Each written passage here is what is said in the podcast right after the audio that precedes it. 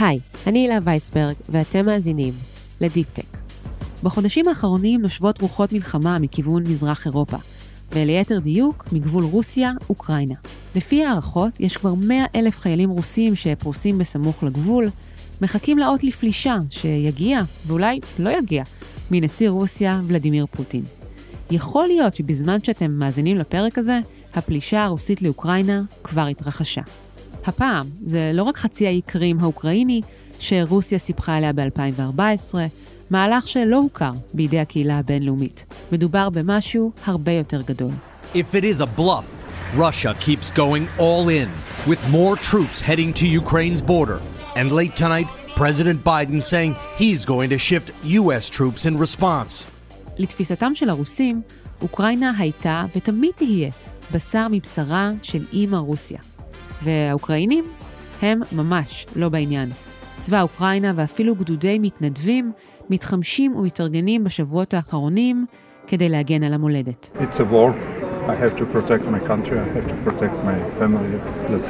זה היה מתנדב אוקראיני בשם ודים אריסטוב, בן 57, שבימים רגילים בכלל מנהל חברת נכסים. אמנם נשיא אוקראינה ולודימיר זלנסקי מנסה להרגיע את הרוחות וטוען שאנחנו לא לטיטניק פה, אבל עובדי השגרירות האמריקאית בקייב כבר פונו הביתה. האוקראינים באופן טבעי בלחץ. ביניהם נמצאים גם אלפי מתכנתים אוקראינים שעובדים בשנים האחרונות בעבור חברות הייטק ישראליות ואחרות. מתכנתים בעיר חרקוב למשל, שסמוכה לגבול הרוסי, מצטיידים בקופסאות שימורים ונייר טואלט, וחלקם מתכננים נסיעות מערבה, לקייב או לפולין, אפילו למזרח הרחוק. אבל חלק מהם אדישים. הם לא מאמינים שפלישה רוסית באמת תקרה, וממשיכים לחגוג במסעדות ובברים השוקקים שבעיר. אז מה הפך דווקא את אוקראינה לאחד המוקדים הכי מבוקשים להעסקת עובדי הייטק עבור חברות זרות, כולל בישראל? ואיך ההכנות למלחמה, והמלחמה הממשית שאולי תבוא, עלולות להשפיע על ההייטק כאן אצלנו. על כל אלה נדבר היום עם עורך ההייטק של גלובס, אסף גלעד. שלום, אסף. היי לה. אז לפני שנדבר על הסכסוך וההשלכות שלו, בואו נדבר על סצנת הטק של אוקראינה. כמה עובדי טכנולוגיה אוקראינים מועסקים כיום בידי חברות הייטק ישראליות? אז uh, את יודעת, לפעמים על אוקראינה אומרים שהיא uh, אגן החיטה של אירופה, כן, או של רוסיה, מה שאמרו פעם. אז אפשר לומר שהיום uh, אוקראינה היא אגן החיטה של עובדי הייטק האירופאים עבור ישראל. זאת בי פאר המדינה שמעסיקה הכי הרבה עובדים לטובת uh, חברות הייטק הישראליות. נוצר שם איזשהו מאץ' שמאוד מצליח. ואנחנו מדברים היום על uh, ככה אנשים שפעילים שם המון שנים ומנהלים חברות של אלפי עובדים. מדברים איתנו על uh, אזור הבין 15 ל-17 אלף עובדים אוקראינים שעובדים עבור ישראלים. אף אחד באמת לא מכיר נתון מדויק, כמובן אין איזשהו פילוח, אבל אלה הערכות. יש כאלה שאפילו מדברים על 50 אלף איש, כן? כי אתה אה, צריך לספור גם כל מיני אה, פרילנסרים כאלה שאולי רק עובדים אה, ככה יומיים בשבוע בשביל איזושהי חברה, או שמחליפים ככה. כן, השאלה איך אתה מגדיר עובד, בימים אלה זה נהיה מסובך, כי יש גם פרילנסרים ויש עובדים במיקור חוץ, ויש עובדים שעובדים בצורה ישירה. נכון, אפשר לחלק אותם לאנשים שעובדים ב...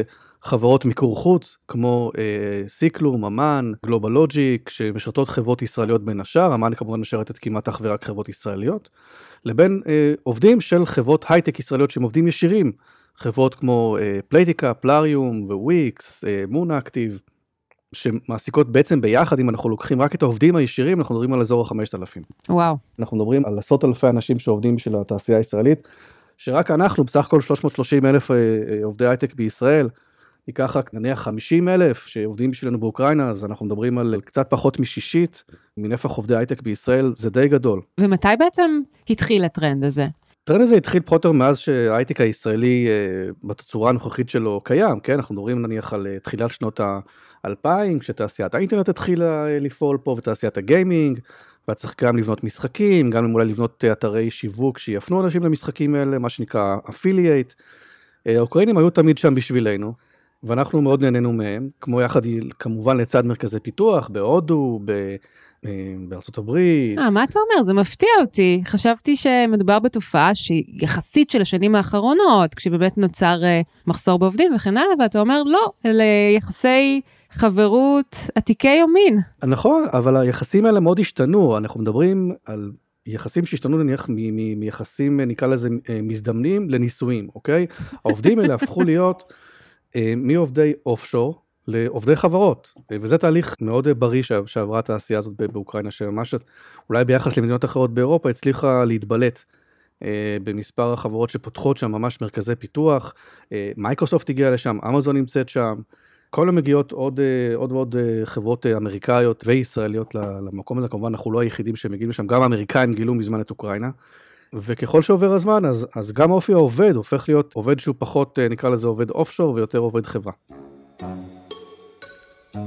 אוקיי, okay, אז למה דווקא אוקראינה? מה, מה כל כך uh, מיוחד במקום הזה שמושך אליו uh, לא רק חברות ישראליות שמחפשות עובדים, אלא אתה מתאר גם מדינות נוספות שגילו את הזהב האוקראיני, את עובד הזהב האוקראיני? אז התשובה המיידית היא קודם כל שאוקראינה היא זולה, אבל זאת לא התשובה היחידה, כי אם היא הייתה נכונה, אז uh, היינו רואים אולי את המצב קורה גם במדינות שמקיפות אותה, כמו ברוסיה או בבלארוס, או בפולין, אבל באוקראינה יש קודם כל כמובן יש אוניברסיטאות uh, מצוינות, יש שם עובדי הייטק שכבר עשרות שנים בעצם מתגלגלים בין חברות גדולות, בין חברות ענק, חלקם חברות ישראליות, חלקם באמת חברות מיקור חוץ, חלקם חברות אמריקאיות. רובם ממש מגיעים עם uh, מה שנקרא עם ידע תאגידי, עם נהלים, נהלי עבודה, עם, אה, עם תרבות עבודה שלא מוצאים אותה במקומות אחרים. בואי נדבר גם על חוקי המס באוקראינה שהם אה, מאוד מקילים. אה, באוקראינה בעצם מס ההכנסה משולם על ידי המעסיק שלך. אתה כעובד משלם מס בשיעור מאוד מאוד נמוך, אני הבנתי שרוב העובדים שם מועסקים בעצם כפרילנסרים, אבל בניגוד לפרילנסרים בישראל או עצמאים בישראל, הם כמעט לא משלמים מס. זאת אומרת, הם מקבלים שכר שהוא יחסית גבוה למדינה שבה הם חיים, כמובן ביחס לעלות המחיה שם, אבל הם כמעט לא משלמים מס. ואני חושב שאולי עוד דבר זה הנושא התרבותי, שאני מדבר עם, אה, עם מנהלים ישראלים שמעסיקים אוקראינים, הם מדברים על ממש התאמה כמו כפפה ליד מבחינת המנטליות, מבחינת המשמעת, מבחינת היכולת לפתח באופן עצמאי מוצרים. מבחינת היכולת להטיח ביקורת אם צריך, להטיל ספק, אה, מבחינת אולי אפילו חוש ההומור. מבחינה תרבותית, אנחנו רואים את זה גם מסביבנו, גם בישראל יש, אה, מן הסתם גם בהייטק, יש המון עלייה מחבר העמים, כמובן גם מאוקראינה. זאת אומרת, האנשים האלה גם נמצאים פה. אז אני חושב שיש גם את האלמנט התרבותי הזה של התאמה. באיזה תפקידים בעיקר מעסיקים אה, עובדים אוקראינים? עובדי הייטק אוקראינים? כמעט כל קשת התפקידים שאנחנו מכירים מחברות ישראליות, החל ממתכנתים ועד אה, מנהלי פרויקטים, מנהלי מוצר. זה נכון שלא תראי יותר מדי מנהלי marketing או מנהלי תוכן שיווקי שמגיעים מהמקומות האלה, אבל אני חושב שהעובדים האוקראינים באמת נכנסים ככה לעובי הקורה, הם חלק ממחלקות המוצר של החברות הישראליות. אני שמעתי על חברות שבהן מנהלים אוקראינים מנהלים צוותים ישראלים והפוך, מנהלים ישראלים מנהלים צוותי מוצר אוקראינים, כאילו ממש אין הבדל. דיברתי עם חברה שיש לה מרכז פיתוח בחיפה, בתל אביב ובאוקראינה, אז הם עובדים בעצם באותו אזור זמן, אה, מבחינתם זה גם חיסכון אה, אה, מאוד גדול, ושוב, חפיפת אינטרסים. למה בכלל צריך את החבר'ה האלה? למה בכלל צריך להעסיק עובדים מעבר לים? מה רע במתכנתים הישראלים? זאת שאלה מצוינת, כי כמו שאמרנו, מרכזי הפיתוח הישראלים באוקראינה כבר קיימים 10-20 שנה אפילו. אבל קרה משהו בשנה וחצי האחרונות, אנחנו כולנו יודעים שענף ההייטק בישראל אה, עבר איזשהו סוג של אה, התפוצצות, המון המון כסף שנשפך לחברות הייטק ישראליות, הנפקות, והביקוש לעובדי הייטק רק הולך וגודל. השכר בהייטק עלה באזור ה-30% רק בשנה האחרונה. למשל בכתבה שפרסמה אה, דפנה ברמלי גולן בשבוע שעבר, היא נתנה את הדוגמה של סמנכ"ל פיתוח שסחורו הממוצע עלה מ-51,000 שקלים ברוטו ב-2020 ל-61,000 שקל ב-2021, עלייה של 20 אחוז. זו רק טעימה קטנה. נכון, והיום 60,000 שקל זה כבר משרה של, לא יודע, מפתח אה, בכיר, שיש לו כבר כמה שנות ניסיון. אפילו לא צריך להיות סמנכ"ל פיתוח בשביל אה, לקבל 60,000 שקל בחודש. אז זאת באמת מגמה שמאוד מאוד הוחרפה בישראל, וכשאתה מדבר עם מנהלי פיתוח בישראל, אתה מרגיש את המיוס הזה, גם מה... מהדרישות וגם מהתחרות וגם העובדה שמחזורי הגיוס של מתכנתים חדשים או של עובדים חדשים פתאום נורא נורא מתארחים. פעם לקח להם חודשיים שלושה לגייס עובד חדש, היום לוקח להם שמונה, תשעה חודשים, זה פשוט מטורף, וכמובן לא לדבר על התחלופה. היום התחלופה יכולה להגיע לאזור ה-30 אחוז עובדים בשנה, אז אתה גם מאבד הרבה מאוד עובדים, אתה גם צריך לגייס אותם, וכל הסיפור הזה לוקח כבר יותר מדי זמן. ועד שגייסת, יחטפו לך את העובד, כי יציעו לו 10 אחוזים יותר או 20 אחוזים יותר בשכר, וזה מייצר קושי מאוד גדול. איך אמרה לי אה, חברה שאיתה דיברתי, אה, אנחנו חברה מאוד מאוד טובה באוקראינה, אבל בישראל כמונו יש עוד עשר. אז היתרון התחרותי שלהם באוקראינה הוא הרבה יותר גדול. באוקראינה יש גם הרבה יותר חדי קרן שנכנסים אליהם עכשיו, אבל עדיין התחרות היא קצת יותר מצומצמת. השכר אה, באוקראינה הוא עדיין באמת הרבה יותר זול, למרות שהשכר גם פה וגם שם, כמו בכל העולם, עולה בקצב מאוד מאוד גבוה בתחום ההייטק. אז כן, אפשר למצוא באוקראינה עדיין עובדים שהם נניח ב-50% ממחיר העובדים בארץ, או אפילו ב-60% לפעמים, ואנחנו מדברים באמת על על כל סוגי התפקידים, החל מעובדים פשוטים נקרא לזה ככה ועד מנהלים. אז בוא נמחיש את זה קצת באמצעות נתונים שפרסמת אתה בכתבה שלך. למשל מפתח תוכנה מסוג full stack, כמה הוא ישתכר בישראל, כמה הוא ישתכר באוקראינה, בדרג ביניים, בדרג בכיר. אז בדרג הבכיר, אה, אם בישראל אנחנו מדברים על, אה, על מפתח full stack אה, באזור ה...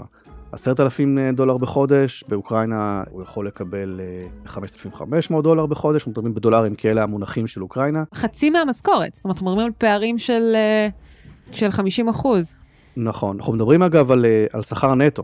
אם אנחנו מדברים על שכר הברוטו, אז ההבדלים הם אפילו יותר משמעותיים, כי באוקראינה, שבה בעצם עובדים צריכים להיות פרילנסרים, בתחום ההייטק עובדים בעצם פרילנסרים, הם מקבלים מהמעסיק הרבה פחות. המעסיק אומנם משלם להם מס הכנסה, אבל את כל השאר הם בעצם צריכים להשיג בעצמם. לרכוש בעצמם. עלות המעסיק יותר נמוכה, יש פחות הוצאה לזכויות סוציאליות או כמעט אין בכלל. אז כמו שאתה אמרת, אסף, הקורונה רק האיצה את התהליכים האלה ואמר לך אה, אלון בן נון, המנהל הגלובלי של חטיבת ההייטק והאופשור בקבוצת אמ"ן, הקורונה חידדה את ההבנה שאין הבדל בין מתכנת שעובד מהבית בתל אביב, לבין כזה שיושב באוקראינה. לגמרי. אה, הקורונה טשטשה את הגבולות. אה, ושוב, בהנחה ואנחנו מדברים על אותו אזור זמן, אז בכלל אה, כבר אין כמעט הבדל, אולי חוץ, מ... חוץ מהבדל של שפה. כן, את רואה היום חברות שעושות ישיבות יחד אה, עם העובדים באוקראינה, ועובדים בתל אביב, ועובדים בירושלים, עובדים בחיפה. וואו. וכולם מדברים כאילו הם נמצאים באותה מדינה. נשמע כמו השידוך משמיים שכזה, אבל אני חייבת להגיד שסקרן אותי מאוד לדעת מה לגבי המודל המסורתי של מיקור חוץ, נניח, שאתה יודע, רואים אותו עדיין בכל מיני מוקדי שירות אמריקאים כאלה, של עובדים שנמצאים למשל בהודו, למה אה, זה פול עובדים שלא מביאים אותו בחשבון? אה, זה בסוף שאלה של התאמה תרבותית אני חושב, והרבה מאוד אה, חברות הגיעו למסקנה שאולי עדיף להם לעבוד עם תרבויות, בתוך תרבויות מסוימות יש, יש מעגלי עבודה יותר קצרים, יותר יעילים עם, אה, עם תרבויות עבודה מסוימות, אה, כמובן בלי לפגוע בעמים ובמדינות כאלה וכאלה ואחרות. אבל אני חושב שההייפ הזה של מרכזי פיתוח בהודו אה, קצת חלף מן העולם. וואלה. יש כמובן חברות שעדיין מחזיקות מרכזי פיתוח בהודו, אבל את לא רואה את הצמיחה הזאת שם, אה, לאו לא דווקא בהודו, זה יכול להיות בכל מדינה אחרת, נניח במזרח אסיה, אה, ביחס למה שאת רואה במזרח אירופה. נראה שחברות ההייטק כאן בישראל נדלקו על המודל הזה, והוא באמת הולך וצובר תאוצה. למשל, דיברת עם יובל בונן, מנהל פיתוח בחברת תוכנה ישראלית, היא עוסקת בחיזוי כשלים בתחום האלקטרוניקה. הוא אמר לך שבחצי שנה האחרונה החברה הגדילה את מרכז הפיתוח באוקראינה אה, ל-50 אנשים. היינו חייבים לגייס טאלנטים. אחרי שפתחנו מרכז פיתוח בחיפה ובתל אביב, הבנו שכדי להמשיך לצמוח, היינו חייבים לעשות זאת בחו"ל. אם בישראל על כל 100 קורות חיים שקיבלנו, אנחנו שוכרים אולי חמישה, באוקראינה קיבלנו מועמדים מעולים, וכמעט כל מי שבחרנו לראיין בסוף, קיבלנו לעבודה. אז המודל הזה עבד היטב, אבל לפני כמה חודשים, פחות או יותר סביב אוקטובר, החלה היערכות למלחמה בציר קייב מוסקבה. זה קרה על רקע החשש של פוטין מעוד התקרבות שבין אוקראינה למערב, ובמיוחד סביב הצטרפות אפשרית של אוקראינה לברית נאט"ו, ברית צבאית בין 30 מדינות צפון אמריקה ואירופה. אז אסף, ככל שההיערכות לפלישה רוסית הלכה והתקדמה, מה קרה לצנת העתק השוקקת שתיארנו קודם? אילו עובדים ואילו חברות נמצאות בסיכון? אז כדי לענות על השאלה הזאת צריך לפתוח את מפת אוקראינה ולראות את נהר הדניפר אה, זורם לו במרכזה. בעצם כל מה שמדובר על מזרח אוקראינה, שאנחנו מדברים בעיקר על ערים כמו חרקוב, דניפר שממש נמצאת על הנהר, ומריופול, אלה מה שנקרא ערים בסיכון. מצד שני, שמות שאנחנו מכירים אולי אפילו יותר טוב, כמו קייב, אודסה, לבוב, אלה דווקא ערים שנמצאות בסיכון נמוך. אמ, אז בואו נסתכל רגע על מפת החברות הישראליות שנמצאות באוקראינה, ונראה שמי שנמצאות יותר באזור חרקוב, יש לנו שם מרכז פיתוח גדול של חברה בשם פלאריום, חברת גיימינג ישראלית, שנוסדה על ידי uh, חבר'ה ישראלים שנולדו בגיאורגיה, היא מעסיקה שם באזור ה-816 uh, uh, עובדים, ויש עוד חברות שנמצאות ככה באזורים המזרחי, כמו פלייטיקה וויקס, פייבר, יש לה בסך הכל 40 עובדים בכל אוקראינה, אבל יש המון פרילנסרים שעובדים במדינה הזאת נותנים שירות ללקוחות פייבר, ואנחנו מדברים בעצם על, על, על, על מסה של מאות עובדים, וכמובן לא ספרתי אפילו את עובדי החברות ה-outsource שגם כן נמצאות שם, שהחברות האלה כמובן משרתות כל מיני חברות אחרות, אבל במצב חירום כולם כולם יצטרכו בעצם אה, לטכס עצה ולמצוא איזשהו פתרון אה, המשכיות לעבודה שלהם. זהו, מה עלול לקרות לאותם עובדים במקרה של אה, פלישה רוסית לאוקראינה? כשאתה מדבר עם חברות, אז הן מדברות בדרך כלל על תוכניות פינוי, תוכניות המשכיות עסקית, בעיקר החברות הגדולות, כל החברות שמעסיקות אלפי עובדים, שאולי אפילו נשלטות מבחוץ, שהן לא חברות אוקראיניות, או לחברות בריטיות, או ישראליות, או אירופאיות. חייבת להיות להם מה שנקרא תוכנית המשכיות עסקית זה נקרא. אז יש להם כל מיני uh, תוכניות, כמו למשל לקחת את העובדים, לפנות אותם לכל מיני משרדים בפולין, יש חברה שיש לה משרדים בגדנסק, יש חברה שיש לה משרדים בוורשה, ממש ככה הצטיידו מבעוד מועד. יש להמון חברות גם מרכזי פיתוח בקייב. צריך גם להגיד שבאוקראינה הרבה מאוד אנשים עובדים מהבית, אולי אפילו יותר מבישראל, בגלל באמת הגודל וה, והמרחב. ואת מרכזי הפיתוח בנו כך שהם יוכלו לאכלס את כל העובדים האלה ב- ב- בימים מסוימים, כן? וגם המשרדים באוקראינה יש להם אה, המון המון space בשביל העובדים האלה, ש- שיגיעו אולי ממזרח. מדובר על קנייה של טלפונים לוויינים, לפחות לצוותי ההמשכיות העסקית, אה, צוותי התקשורת, עזרה בפינוי למשפחות, יש חברות שאפילו שכרו אוטובוסים, שכרו קונטיינרים של מזון, מציבים אותם במרכז המדינה. אבל החברות ממש מחכות לרגע הפלישה עצמו, אם יקרה. ורק אז הן יתגייסו ויפנו את העובדים? לא היה עדיף אה, להיערך מבעוד מועד? אז יש הרבה עובדים שכבר באופן רצוני אה, מעדיפים לעבור למרכז המדינה או אפילו לעבור למערב, למזרח אירופה או למערב אירופה. שמעתי אפילו על עובדים שנסעו לתאילנד, לסרי לנקה, אה, לבנקוק, ככה לעבוד מרחוק, אפשר גם לעבוד במקומות האלה הרי. וחברות ישראליות כמובן מאפשרות לעובדים בסוף לעבוד איפה שהן רוצות. יש אפילו חברה ישראלית בשם מיליו שבלי קשר למצב באוקראינה, ביקשה מהמדינה לעובדים שלה בבלארוס מקלט בישראל כחלק מהחוק החדש של אה, עובדים זרים בהייטק. אה, אנחנו עדיין לא יודעים מה קרה עם זה, אבל זה מעניין, אולי לתת להם מקלט בישראל, לפחות כחלק מהחקיקה החדשה של עובדי הייטק זרים. זאת בהחלט אפשרות. אבל כשאתה משוחח עם אה, מנהלים ישראלים שנמצאים שם באוקראינה, או שמעסיקים עובדים כאן מישראל, מה אתה שומע מהם? עד כמה העובדים חרדים? עד כמה הם חרדים מפני העובדה שאולי כל העסק עלול אה, להתערער בבת אחת? מכירה מה שקורה בדרך כלל שיש אצלנו איזשהו מבצע צבאי, ואז מתקשרים אלינו לשאול אם הכל בסדר, ומה אנחנו עדיין עושים בארץ, ולמה אנחנו לא נוסעים. נראה לי שאני מכירה. ואז אנחנו מספקים את התשובה של תראה, זה בסופו של דבר מבצע של כמה ימים, ועוד מעט זה ייגמר. זה לא גרוע כמו שזה נראה בטלוויזיה. לא כל מה שאתה רואה בטלוויזיה אכן קורה במציאות, אז זאת התשובה שאתה מקבל אה, גם האוקראינים או המנהלים הישראלים של החברות האוקראיניות. יש מנהל ספציפי ישראלי-אוקראיני ששוחחת איתו, שמו פיטר קולומייץ. כן, אז פיטר מנהל עובדים בחרקוב, הוא יליד סיביר, אבל uh, הוא בעצם עלה לישראל, שירת בדובדבן, והיום הוא מנהל uh, משרד של uh, עובדי תוכנה, עובדי אמן תוכנה בחרקוב. וכן, הוא מספר על עובדים ש, שככה מצטיידים בקופסאות שימורים, ש, שמתכוננים, שככה בודקים את המקלט, לראות, לראות מה, מה חדש. אה, וכמובן שואלים ודואגים, והוא בתגובה אה, מנסה ככה להרגיע אותם, הוא משדר להם כל מיני אה, וואטסאפים וסרטונים כאלה, שולח להם כל היום מסרים, שהוא גם שומע מהחברים שלו ברוסיה, שמרגיעים אותו ואומרים, תקשיב, ברוסיה אין תמיכה למלחמה, או החברים שלו בישראל, ש, שככה מנסים לנחש מה היו המהלכים הצבאיים הבאים של פוטין. אני חושב שלגבי פוטין הוא לא באמת תוקף, כאילו לפני הוא כל הזמן, הוא לא מדבר, הוא בדרך כלל עושה. וכשהוא מדבר זה כבר אומר שאין לו כוח לעשות את זה. אתמול ישבתי עם איזשהו אנשי צבא פה אוקראינים וחשבו שאם היו רוצים לעשות אז היה מזמן אפשר לעשות איזשהו אירוע כזה התקלות, להראות את זה בחדשות ולראות שהנה, הסתכלו מישהו תקע וכולי, אבל אין שום דבר לא קורה.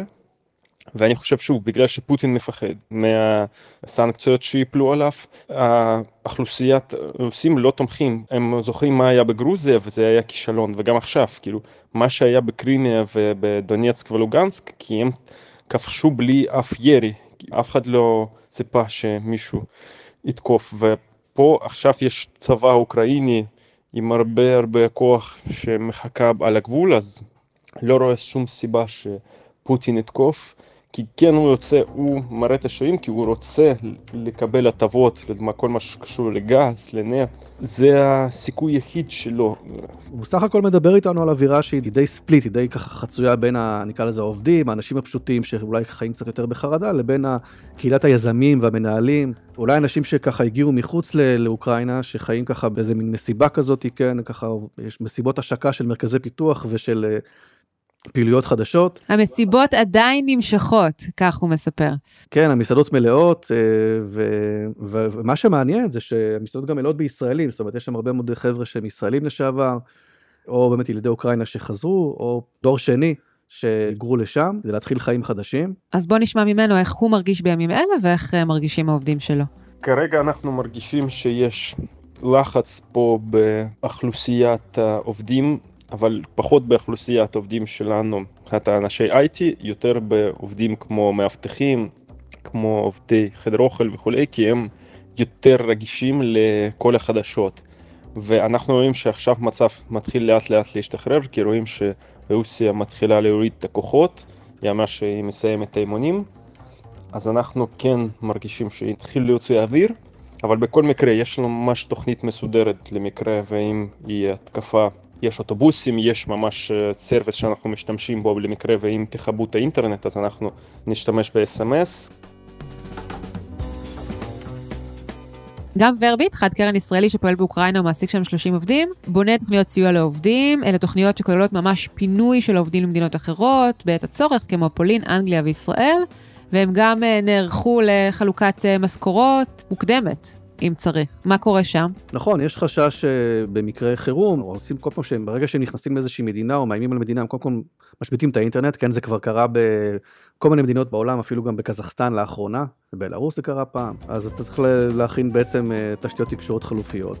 וגם לגבי המשכורות, מה קורה אם פתאום סוגרים את הבנקים, או פתאום סוגרים את ה... פתאום, לא יודע, סוויפט מחליט שהוא לא, לא מאפשר לשלם משכורות באוקראינה, ואז אתה צריך למצוא פתרונות... אה, זה לאו דווקא ספציפית לוורביט, אבל אני חושב שיש חברות אחרות שבאמת מחפשות אה, כל מיני כרטיסים כאלה, יש את הכרטיסים של פיוניר, אולי גם את פאפאיה גלובל, זאת אומרת חברות שמאפשרות לשלם משכורות, אה, שבמקרה גם חברות ישראליות, אבל שמאפשרות לשלם משכורות גם בדרך שהיא לא בנקאית מסורתית.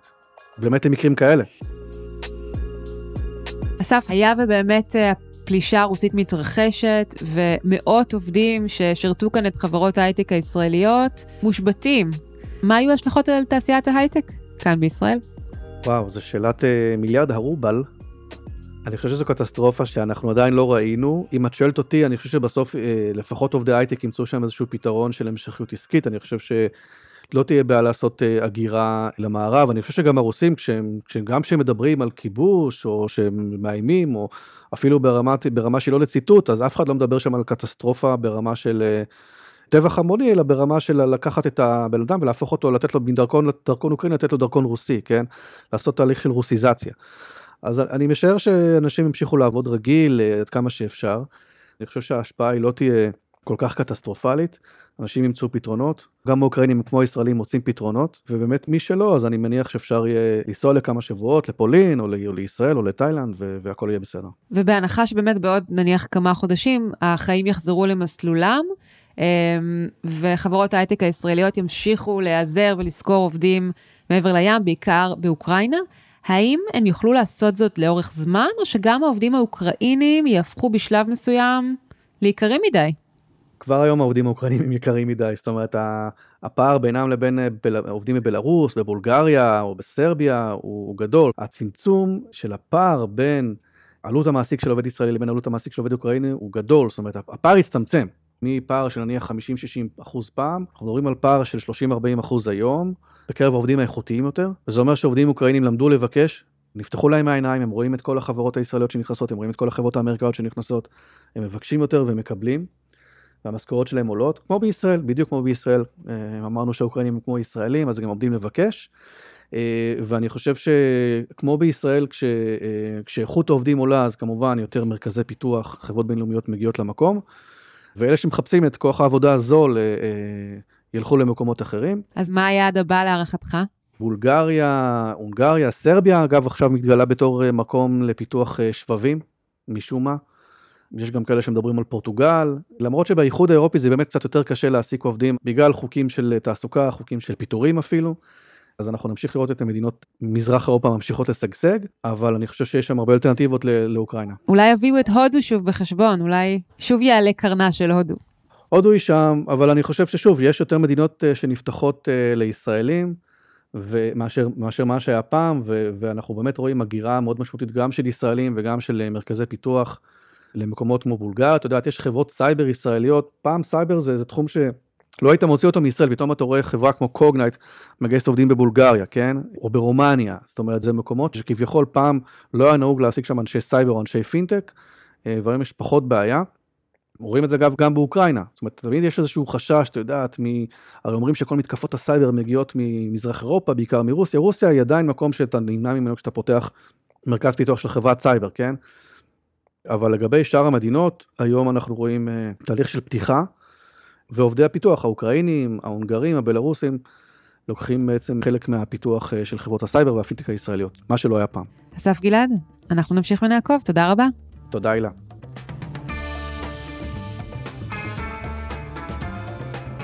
עד כאן עוד פרק של דיפ-טק. אתם יכולים למצוא אותנו באתר גלובס, בספוטיפיי או בכל אפליקציות פודקאסטים, ונשמח אם תדרגו אותנו שם גבוה. וגם נשמח אם תשלחו את הפרק לחברה או חבר שרוצים להבין איך הסכסוך בין רוסיה לאוקראינה משפיע על סצנת ההייטק כאן בישראל. אם יש לכם תגובות, הצעות או רעיונות לגבי הפרק ובכלל, אתם מוזמנים לכתוב לי בהילה, H-I-L-A, מקף אמצעי W, את globes, G-L-O-B-E-S, .co.il, אפשר למצוא אותי בפייסבוק ובטוויטר. קטעי החדשות ששמעתם בתחילת הפרק הם של חדשות NBC ו-ABC אוסטרליה. עורך הסאונד הוא ניר לייסט, אני הילה וייסברג. תודה לאסף גלעד שהתארח בפרק, ותודה לכולכם שהאזנתם. ביי ביי.